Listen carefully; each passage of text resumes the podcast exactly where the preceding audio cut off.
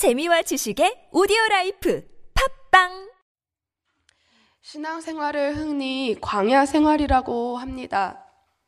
그런데 광야 생활에 또 다른 별명이 있는데 그것이 바로 광야 학교입니다. 광야는 광야인데 그곳에서 반드시 배워야 할 것이 있다는 것을 어, 함축하는 말입니다. 구원도 받았고 이제 하나님도 아는데 그렇다면 어떻게 살아야 하는가? 라고 우리가 질문합니다. 그렇게 질문한다면 하나님은 답변을 이렇게 시작하십니다. 사람이 떡으로만 사는 것이 아니요 여호와의 입에서 나오는 모든 말씀으로 사는 줄을 내가 알게 하려 하심이라. 머리로는 알지만 이해는 되지만 실제로 그 말씀을 의지하고 그 말씀대로 사는 것이 내 삶인 것을 깨닫기까지는 그만큼 시간이 걸린다는 것을 말씀하시는 본문입니다. 머리로는 이해가 되지만 그 내 마음이 그것을 온전히 받아들이기는 어렵기 때문에 쉽게 말씀대로 사는 것은 어렵다라고 말하게 됩니다. 그런데 하나님은 이 말씀을 하실 때 우리가 그분을 자의적으로 신뢰하고 어떤 상황에서도 하나님을 선택하는 사람이 되기를 원하시는 것이라고 다시 한번 말씀하십니다. 율법적으로 살라는 것이 아니라 하나님을 그 마음에서 원함으로 선택하게 되기까지 하나님이 우리와 함께 그 마음의 변화 과정을 함께 밟으신다는 것을 말씀하시는 본문입니다. 광야는 말 그대로 아무것도 없는 척박한 곳이었습니다. 또 그렇기 때문에 하나님의 말씀이 선명하게 들릴 수 있는 곳입니다. 구원받은 하나님의 사람에게는 이전의 삶과 동일한 삶을 산다는 것 그 자체가 곤혹입니다. 왜냐하면 그 마음에 인침받아 하나님의 뜻을 따라 살아야 할 그래야만 행복한 사람으로 이미 바뀌어 버렸기 때문입니다. 오늘 본문을 들어가기 전에 신명기 30장을 함께 보려고 합니다. 어, 신명기 30장 1절에는 이런 말씀이 있습니다. 내가 내게 진술한 모든 복과 저주가 내게 임함으로 내가 내 하나님 여호와로부터 쫓겨간 모든 나라 가운데서 이 일이 마음에서 기억이 나거든. 이라는 본문으로 하나님은 말씀을 시작하십니다. 우리에게 임하는 삶에서 일어나는 환란의 모든 의미를 우리가 알 수는 없다는 것입니다.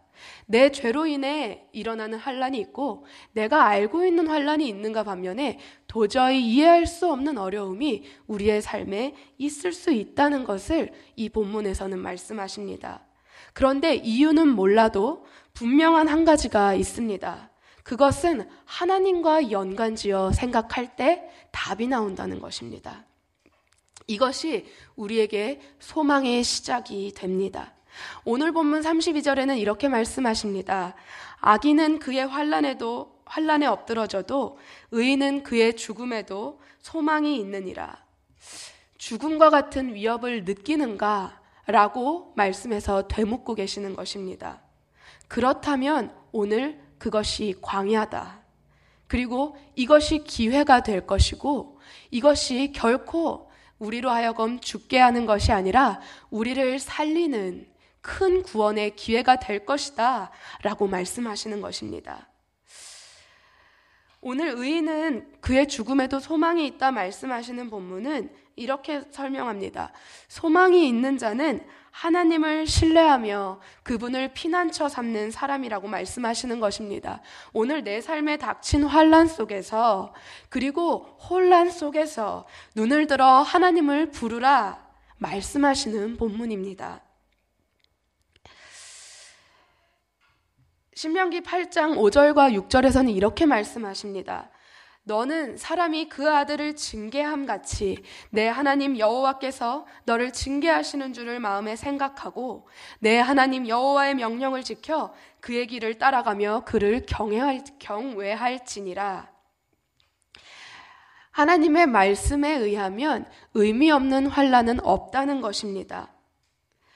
분명한 것은 어떤 상황 속에서도 나를 연단하시고 견고케 하시는 하나님이신 줄을 믿는 믿음이 우리를 살리신다라는 것을 말씀하십니다. 그렇게 하나님을 의뢰하라 말씀하시는 것입니다. 왜냐하면 하나님은 우리를 살리시는 분이시기 때문입니다. 오늘 내게 임한 모든 복과 저주가 내 마음에서 생각이 나거든. 이것은 무슨 말씀이십니까? 분명히 하나님이 나에게 하고자 하시는 말씀이 있는 것 같다라는 부르심에 응답하는 반응입니다. 이곳에서 분명히 하나님의 뜻이 있을 것이다 라고 믿고 그분께 내 눈과 마음을 향하는 바로 반응의 시작일 것입니다. 오늘 본문 33절에는 이렇게 말씀하십니다. 지혜는 명철한 자의 마음에 머물거니와 미련한 자의 속에 있는 것은 나타나느니라. 성품은 그 행동에서 나타난다 라는 말씀입니다. 그러므로 나 자신을 잘 돌아보면 어떻게 해야 되는지 한 가지, 두 가지씩 보게 될 것이다. 그것이 내 눈에 보이게 될 것이다. 말씀하시는 것입니다. 또 신명기 30장 11절과 14절에서는 이렇게 말씀하십니다. 오늘 내가 내게 명령한 이 명령은 내게 어려운 것도 먼 것도 아니라 오직 그 말씀이 내게 매우 가까워서 내 입에 있으며 내 마음에 있은즉 내가 이를 행할 수 있다라고 말씀하십니다. 먼 것이 아닙니다. 대단한 큰 진리를 좇는 것이 아닙니다. 그것이 아니라 오늘 내 입에서 내 마음에서 내 행동에서 나온 그 한 가지를 돌아봤을 때 그것에서부터 시작되는 것을 말합니다. 다른 사람을 고치려는 시도는 내 영혼의 유익과는 아무 상관이 없습니다. 하나님은 도리어 내가 알지만 하지 않고 있는 그것부터 시작하라 말씀하십니다. 그것이 나를 향한 오늘 하나님의 음성인 것입니다. 그런데 하나님의 뜻에 순종하려고 하면 말로는 하지만 진짜로 그것을 할 수 없는 자임을 인정하게 될 것입니다. 어려울 때 하나님 어렵습니다. 괴로울 때 하나님 괴롭습니다. 그러나 제 길을 인도하여 주시옵소서.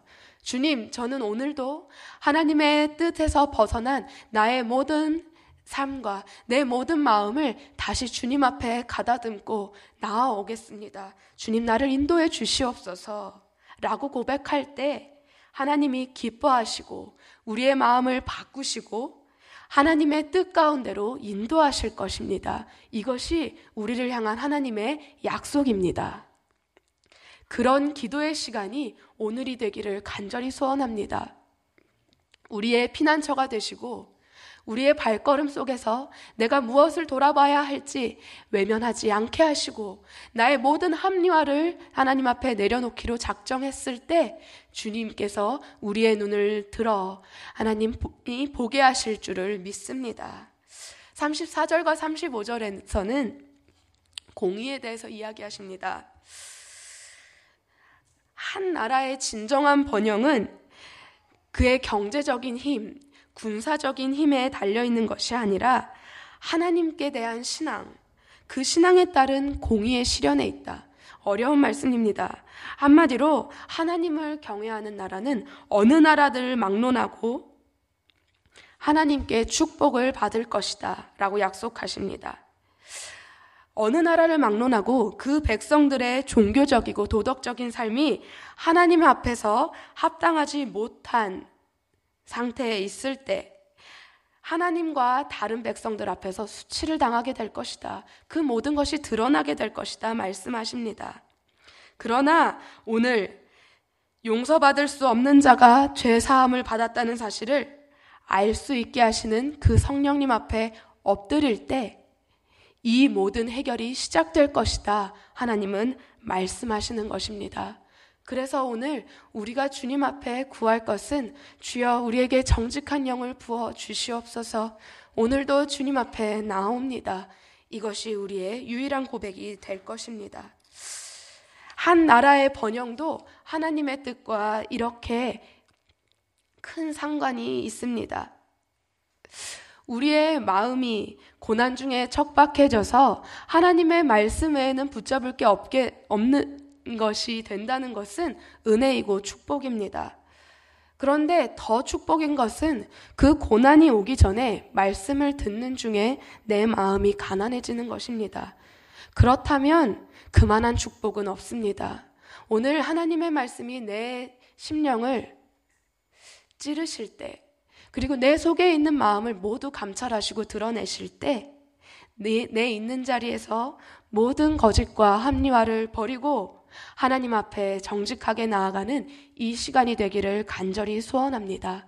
그럴 때 하나님이 약속하십니다. 내 마음과 내 자손의 마음에 할례를 베푸사 너로 마음을 다하여 다하며 뜻을 다하여 내 하나님 여호와를 사랑하게 하사 너로 생명을 얻게 하시며 신명기 30장 6절의 말씀입니다.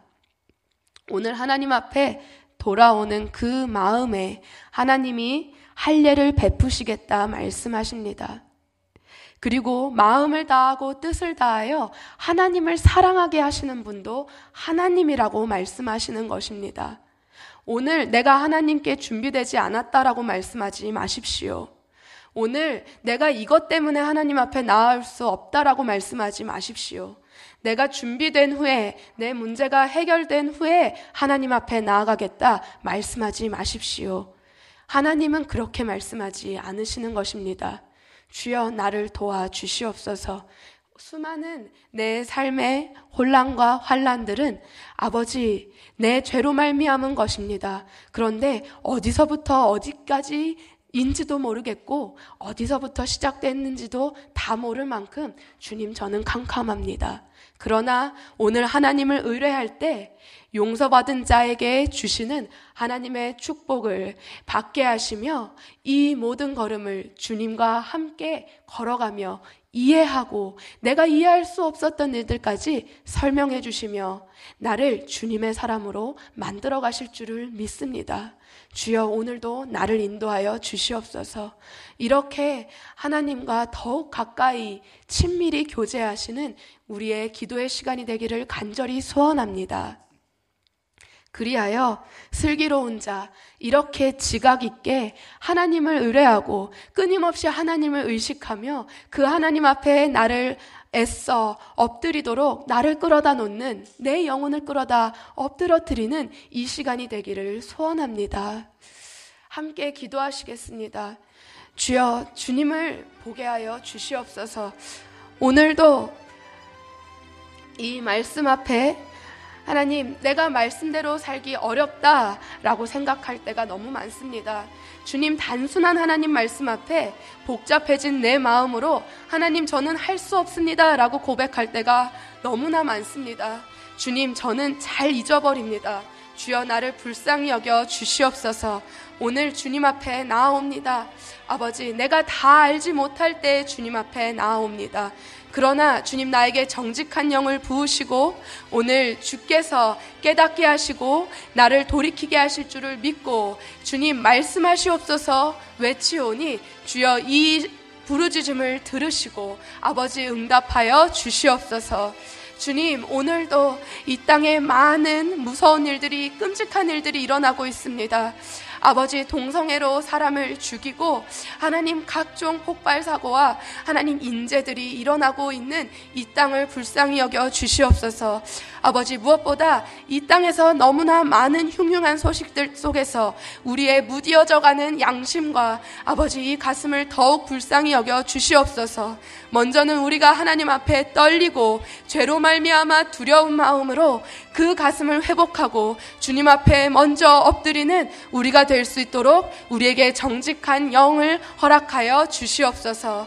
함께 주님을 크게 부르심으로 기도하시겠습니다.